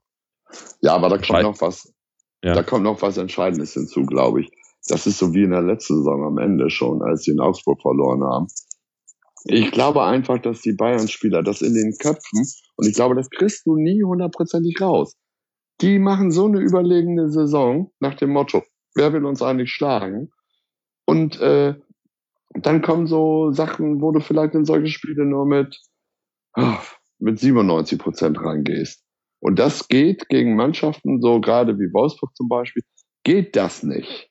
Und dann stellen die Mannschaften sich entweder hinten rein, oder schirmen sie ab und Bayern fällt nach vorne nichts ein, weil einige vielleicht auch nicht so in Form sind. Ribéry fehlt denen dann. Ich glaube, da kommen viele Faktoren zusammen. Und das größte Dilemma ist, dass sie diese unfassbare Überlegenheit haben. Es wurde schon die ganze Zeit diskutiert, Bayern schon im Februar Meister. Und jetzt kommt noch dazu die Frage, geht Pep Guardiola? Also das sind dann Sachen, ja, dann wird schon ein bisschen Hollywood wieder irgendwie hier. Ich glaube trotzdem, dass sie Meister werden, aber da sind sie angreifbar, weil die Spieler, die sind alle derartig hochgejuckst. Also das ist einfach irre. Und ich weiß ja nicht, ich war ja nie Bundesligaspieler, aber wenn ich mir vorstelle, so, dass du mit 25 oder 23 oder 28, ist egal, vielfacher Millionär bist, auf allen Hochzeiten tanzt und liest in der Zeitung immer nur, es ist alles super und wir sind unschlagbar und weiß ich was alles und haben den besten Trainer der Welt und sowieso. Ich weiß gar nicht, was da in einem vorgeht, ehrlich gesagt. Wisst ihr das? Nee, ich habe auch noch nie Bundesliga gespielt, auch wenn das viele gar nicht wissen. Ja. Ja gut, also jetzt haben wir quasi schon mal zwei Theorien. Die erste war, die Gegner haben sich taktisch ein bisschen bisschen eingestellt. Das zweite ist eher ein psychologisches Moment. Jetzt frage ich Stefan, wie wichtig sind denn die Verletzungen, wenn man mal guckt? Ribéry, Rafinha, Lahm, Thiago, gut, der ist schon lange raus, und Martinez. Ist es vielleicht auch einfach ein qualitatives Problem, dass halt ein Rode oder ein Weiser einen Rafinha nicht genauso ersetzen können? Ja, würde ich jetzt nicht so sagen, weil die haben ja auch sehr viel rotiert, die letzten 18 Monate mit Guardiola und auch verschiedene Aufstellungen und Ausrichtungen gespielt, und da gab es jetzt auch selten große Leistungsverluste. Genau, Rode hat auch super gespielt. Genau, Rode ist ein super Spieler und auch für das Spiel der Bayern auch total wichtig eigentlich, wenn er dann wenn er da einen guten Tag erwischt. Ich glaube aber, dass was Rollo vorhin schon kurz angesprochen hat, für die Bayern geht ja de facto die Saison eigentlich jetzt erst los, beziehungsweise jetzt mit den Champions League Achtelfinals, und selbst die sind ja gegen Donetsk, eigentlich sollten sie da ja klar weiterkommen. Also die sind schon gewonnen. Genau, überspitzt gesagt können wir ja sagen, es geht ja erst ab Viertelfinale Champions League los und Halbfinale DFB-Pokal. Und da müssen sie halt alle wieder da sein. Die Bundesliga kriegen sie schon in den Griff. Ne? Das sieht man jetzt so bei so einem Spiel in Stuttgart. Ja klar, dann am Ende ist es dann halt vielleicht in dem Fall die individuelle Qualität, und Guardiola findet es jetzt nicht so toll, dass es jetzt halt zwei spektakuläre Tore waren und nicht vorher rauskombiniert wie sonst was. Aber es langt halt für Bundesliga. Und den schärfsten Konkurrenten haben sie schon zweimal gespielt mit Wolfsburg. Da wird nicht viel passieren, denke ich. Und deswegen, also dann die Zielsetzung oder die worauf sie hinarbeiten, kann ja eigentlich nur Champions League sein und der andere Pokalwettbewerb. Mhm. Ja, aber es ist immer, sie laufen immer jetzt Gefahr, aus den Gründen, die ich vorhin sagte, dass sie eben doch nicht alles so ernst nehmen. Ja, das stimmt ja auch. Aber die Frage ist halt, wer sollte dann gefährden? Dann Wolfsburg müsste ja dann quasi alles gewinnen. Und davon ist ja auch nicht auszugehen. Nee, das stimmt. Eigentlich ja auch jetzt nicht wirklich ein Gütezeugnis für die Liga, dass wir sogar, wenn wir davon ausgehen würden, die Bayern stolpern jetzt noch ein paar Mal, jetzt dann wird man noch für die Meisterschaft reichen. Eigentlich ein bisschen schade. Ist das vielleicht auch einer der Gründe, Rollo, warum so ein Thema wie, wo sich Pep Guardiola während eines Spiels aufhält, so sehr thematisiert wird? Oder findest du das tatsächlich auch besonders, wie der da rumturnt? Ja, ich meine, es sind ja schon einige rumgeturnt, ne? Zum Beispiel Kloppo auch lange Zeit und so. Mich stört das eigentlich auch nicht. Aber wenn die Regel ist, dass man eben die Coachingzone nicht zu verlassen hat und so weit einen Ausflug macht und die Offiziellen anfasst oder wie auch immer, dann muss die Liga auf alle Fälle vermeiden, dass, wie das heißt, und das heißt es im Augenblick, Bayern kriegt wieder eine Extrawurst, ne? Also Pep Guardiola kann sich alles erlauben, erst mit Bibi Stein, Bumsterhauer, Haus. Ich bin schon bei einem anderen wieder, aber gut.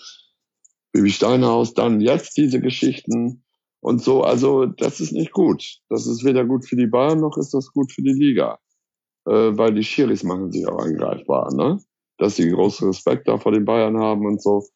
Das ist nicht okay. Also von mir aus könnten die, weiß ich was, machen, da auf dem Platz laufen. Aber das ist nicht die Regel. Nur wenn alle das so dürften, dann ist ja gut.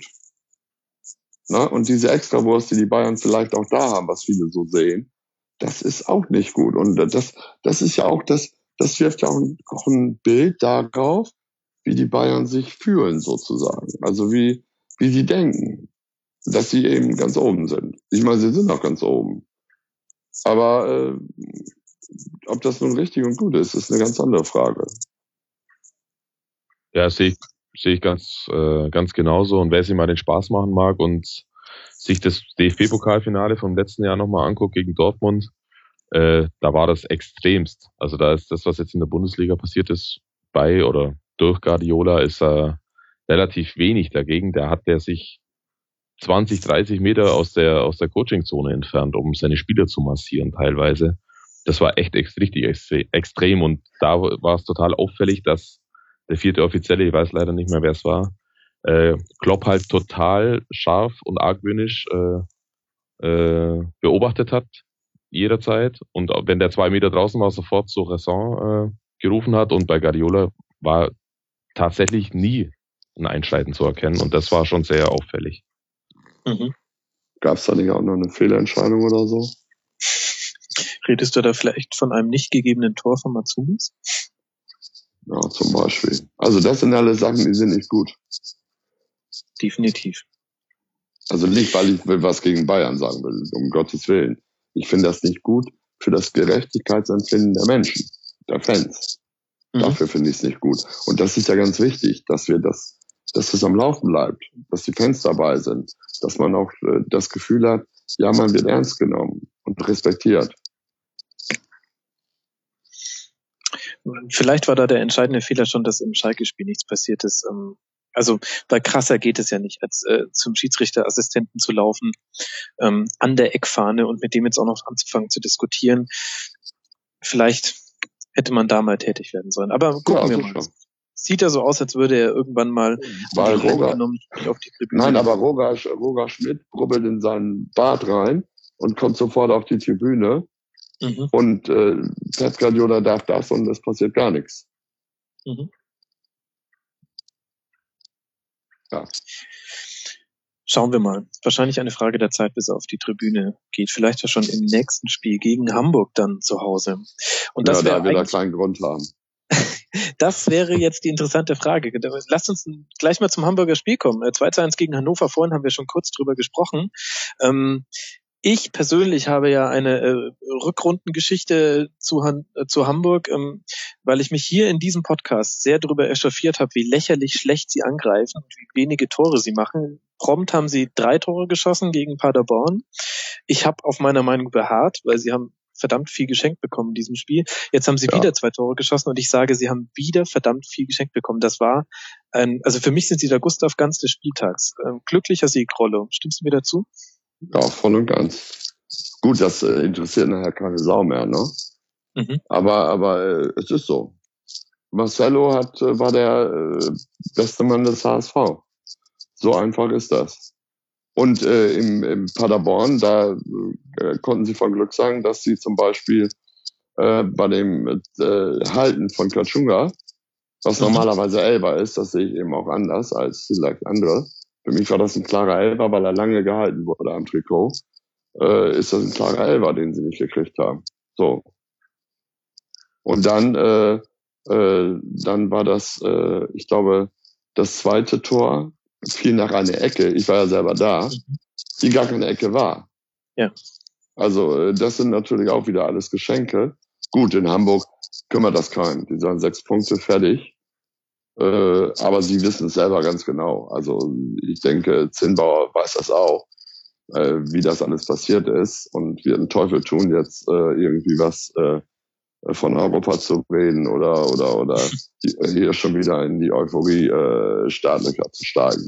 Also das machen sie auch nicht. Aber sie haben Glück gehabt, das stimmt. Und wie siehst du die Rolle von Van der Vaart beim HSV? Ich bin da immer noch so ein bisschen zwiegespalten, ehrlich gesagt, was seine Leistung ist. Was soll ich denn dazu sagen? Ich weiß nicht, warum ich da jetzt gerade dich gefragt habe. Ja, aber ich habe ihn in Paderborn, das konnten wir nicht mehr senden, weil es nicht live war.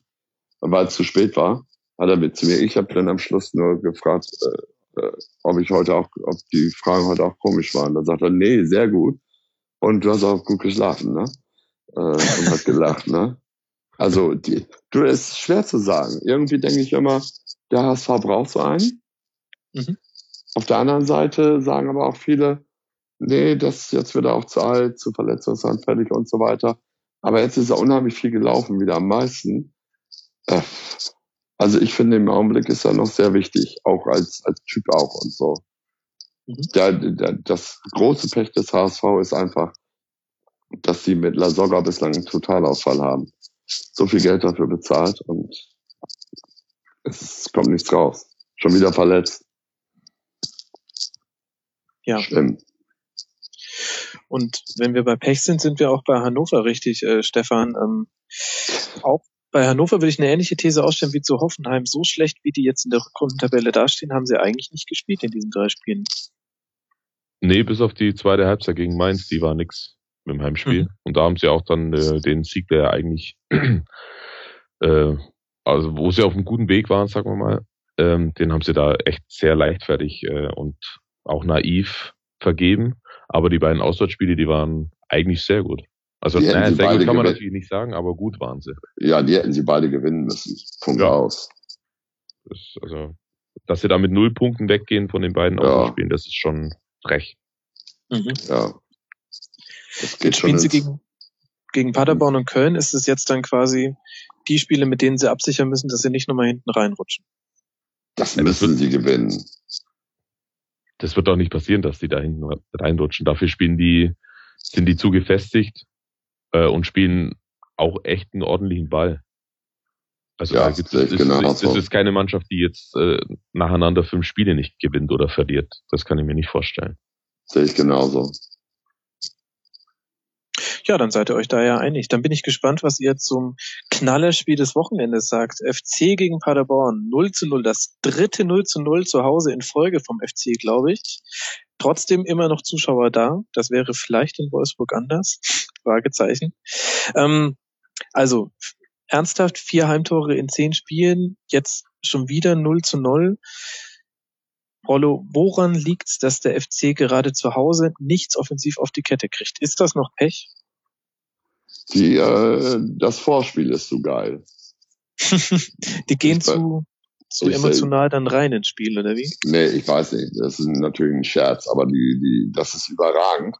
Hamburg meine Perle und Köln, Viva Colonia und so, und wir gehen zum FC Köln. Das ist einfach überragend. Die Stimmung ist überragend. Und zu dem anderen sage ich nichts mehr. Ich weiß es nicht. Ich weiß es definitiv nicht. Ich finde das unerklärlich. Sie sind, glaube ich, zweitbeste Auswärtsmannschaft. Mhm, immer noch. Ja, haben einen Risse in Hamburg, der da marschiert. Und dann marschieren sie und treffen das Tor. Oder Utscha trifft oder sonst was. Und zu Hause, ich begreife es nicht. Also ich kann da auch ehrlich nichts zu sagen. Ich glaube, das wissen die Kölner ja selber nicht. Oder weiß das jemand hier? Von euch zum Beispiel. Ehrlich gesagt nicht. Ich hätte da noch die Personalie Patrick Helmes reingeworfen. Ich finde es erstaunlich, dass darüber so wenig geredet wird, vielleicht weil er schon so lange verletzt ist. Deswegen meine These wäre jetzt, widersprecht mir gerne, es ist auch mangelnde Qualität vorne drin. Ja, wenn man das Spiel machen muss, das hatten wir doch bei Stuttgart auch gerade schon. Mhm. Wenn du das Spiel machen musst, dann fehlt es da vorne einfach. Und da kann gut sein, Helmes ist sicherlich ein Faktor. Ne? Da fehlt vielleicht die Geschwindigkeit, um massierte Deckungen aufzubrechen und so weiter und so fort. Das sind sicherlich alles mögliche Gründe, ja. Und jetzt fangen wir jetzt mit Paderborn an, Stefan. Wie siehst du deren Rückrundenauftakt? Ja. Ja. Schwierig. Also die halten sich noch im Hintergrund so ein bisschen, was die großen Abstiegskandidaten oder die Suche nach den großen Abstiegskandidaten anbelangt. Aber der Trend schaut schon so aus, als dass sie jetzt nach und nach immer ein Stückchen weiter tiefer nach unten rutschen. Und ja, ist sehr schwierig jetzt. Also auch schwierige Situation für einen Trainer, finde ich, der jetzt ja 18 Monate quasi wo es nur nach oben ging. Und wie er das jetzt dann, wird sehr spannend zu sehen sein, wie er das jetzt dann anfängt zu moderieren und die Mannschaft wieder auf Linie ziehen kann, wenn er es denn schafft. Ich hege meine Zweifel, weil am Schluss, und dann sind wir wieder bei so Spielen wie Stuttgart gegen Bayern, ist es mittlerweile dann jetzt auch so, dass sie Spiele verlieren, weil sie individuelle Fehler machen oder weil die Gegner dann einfach die 2, 3 Spieler in der Mannschaft haben, die dann halt doch noch ein Tor machen irgendwann und dann stehen sie mit gar nichts da. Weil das hat Paderborn halt definitiv nicht. Also die können ja nur über Kollektiv punkten. Die haben ja keinen Spieler, der einfach mal ein Spiel mit 2 Toren entscheidet oder so. Doch. Außer nach dem Standard vielleicht. Nee, Katschunga auch und so weiter. Die haben schon ein paar gute Leute, auch schnelle. Ja, ich sag ja, wenn der Elfer gegeben wird gegen den HSV, dann geht das ganz anders aus, das Spiel. Und ich würde die Paderborner nicht so abschreiben. Auf keinen Fall. Immer wenn du denkst, jetzt gehen sie aber ab allmählich, bumm, haben sie damals in der Hinrunde in Leverkusen gepunktet. Die sind zu einem imstande. Also Vorsicht. Deshalb sage ich, ich glaube, es war noch nie so schwierig in den letzten Jahren, überhaupt einen Absteiger tatsächlich zu benennen. Oder frühzeitig, außer Fürth vielleicht. Ich wollte die auch nicht abschreiben. Schon am 20. Spieltag. Aber also sie gehen, man sieht ja jetzt aber schon, dass sie, wie du vorhin gesagt hast, jetzt ein bisschen eingenordet werden nach ihrer sehr guten Phase in der Vorrunde. Ja. Jetzt sind sie da, wo sie eigentlich jeder erwartet hat, vielleicht sogar noch 1-2 Plätze zu hoch. Aber es nähert sich dem an. Dafür haben sie aber viele Punkte. Ja, das stimmt. Das stimmt. Mhm. Und ich sag dir, weißt du was, für mich, man kann das auch so zusammenfassen, alle da unten, oder das ist ja die halbe Liga eigentlich, die noch da gefährdet ist, das ist eine Wundertüte. In meinen Augen ist das eine Wundertüte. Guckt euch die Ergebnisse an dieser Saison, da denkst du bei vielen Ergebnissen, das kann alles gar nicht angehen. Mhm. Das kann nicht angehen. Auch jetzt Hertha. Ich war doch in Bremen, dann verlieren sie noch zu Hause gegen Leverkusen. Die waren auch mausetot eigentlich. Und Mainz, da dachte ich, wie kann das denn jetzt schon angehen oder so? Gewinnen dann in Mainz. Das ist für mich unglaublich. Naja.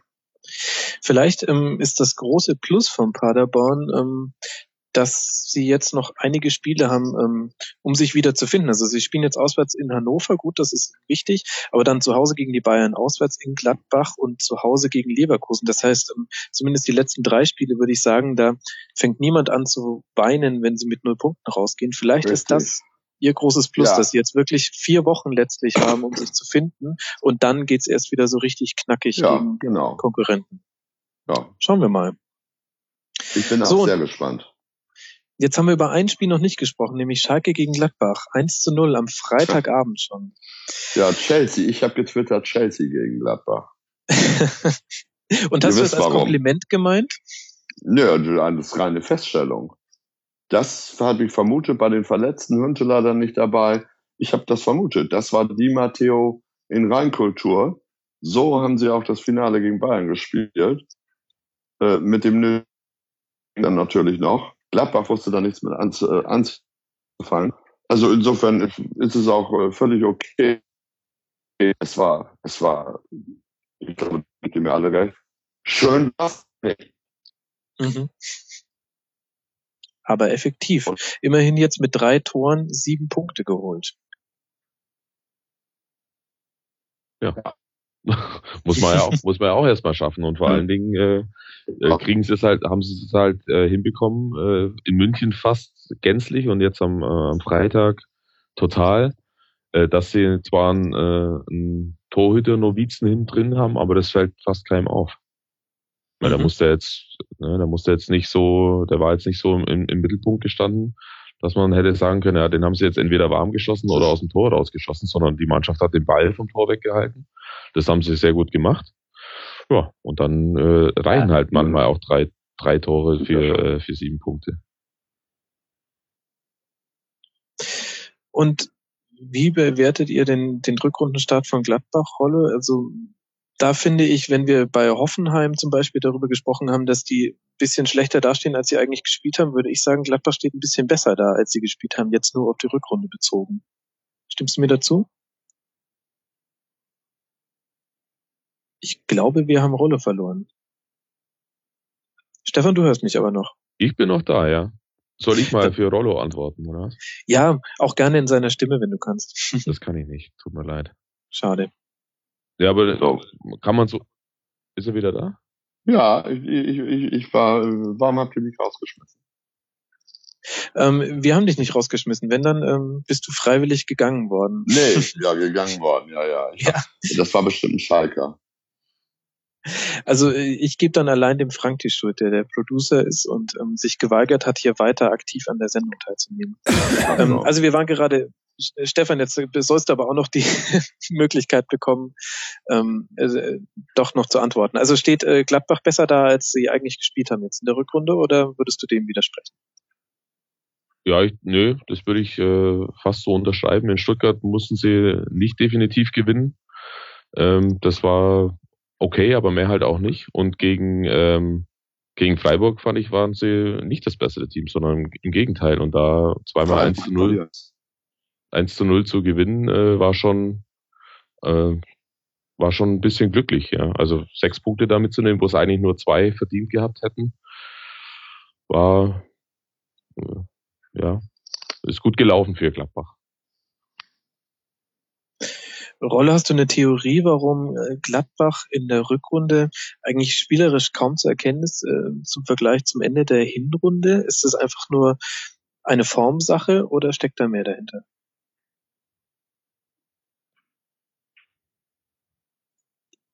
Sehe ich das richtig, Frank, dass wir Rollo schon wieder verloren haben?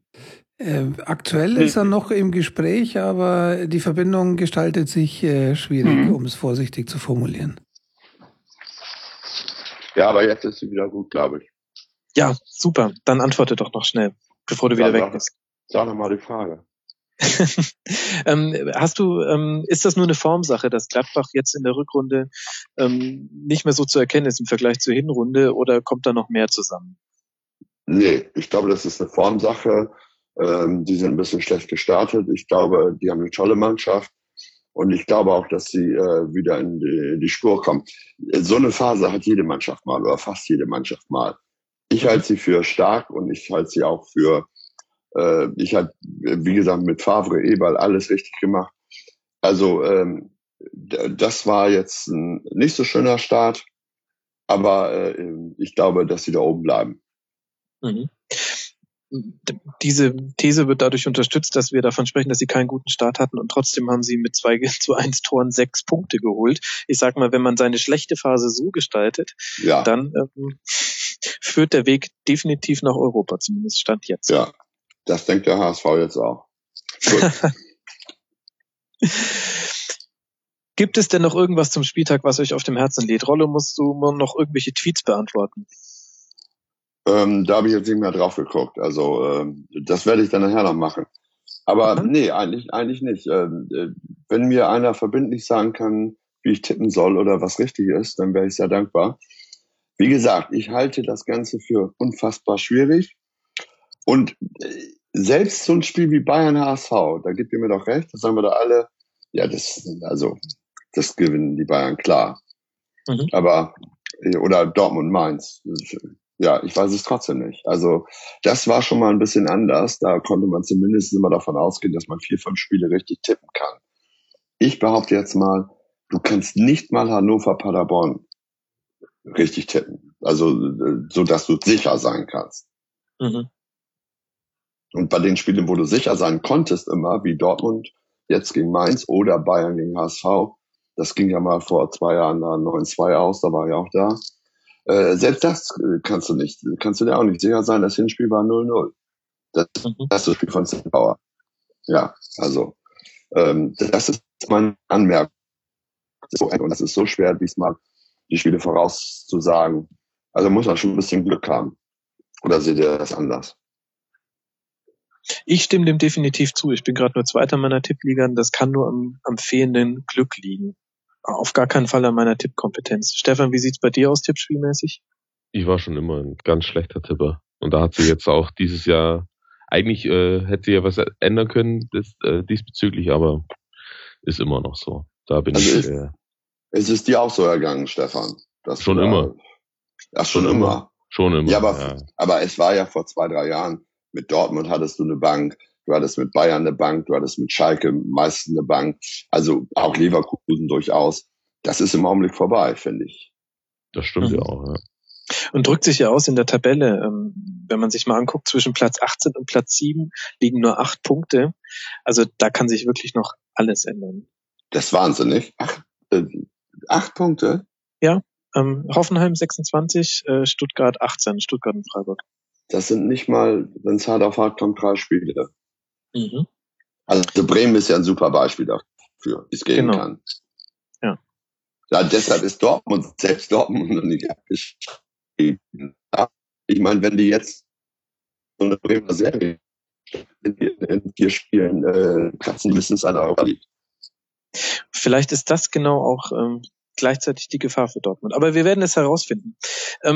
Ihr zwei, ich danke euch sehr für eure Zeit und dass wir hier so ausführlich über den Spieltag, über Stadionwürste und unsere Tippspielergebnisse reden durften. Ich finde, wir haben eigentlich kaum ein interessantes Thema ausgelassen und jetzt könnten wir eigentlich alle zusammen dann noch schön auf die Seite fußballwurst.de gehen und uns ein bisschen Hunger machen, indem wir da die Bratwurstrezension lesen. Rollo, vielen Dank, dass du mitgemacht hast. Würde mich freuen, wenn wir dich mal wieder begrüßen dürfen in der Runde. Aber natürlich, hat ja auch mit euch Spaß gemacht. Das ist schön. Und Stefan, vielen Dank, dass du mit dabei warst. Und auch bei dir würde es mich sehr freuen, wenn wir dich hier nochmal begrüßen. Ja, vielen Dank für die Einladung. Dann bleibt mir nur noch auch unserem Producer zu danken, Frank. Danke, wie unauffällig du auch gehustet hast, als ich über dich Witze gemacht habe. Natürlich danke auch an alle Zuhörer. Liked uns bei Facebook, folgt uns bei Twitter, abonniert uns bei iTunes, bewertet uns sehr gerne bei iTunes und kleiner Hörtipp noch, hört euch auch das Tribünengespräch an, unser anderes Sendeformat, in dem wir in der ersten Ausgabe mit einem Journalisten darüber geredet haben, wie es eigentlich ist, beim FC Bayern im Trainingslager als Journalist dabei zu sein. Das war durchaus interessant. Und in diesem Sinne hören wir uns nächste Woche wieder, wenn wir über den 21. Spieltag reden und wir alle vermutlich wieder falsch getippt haben. Bis dahin.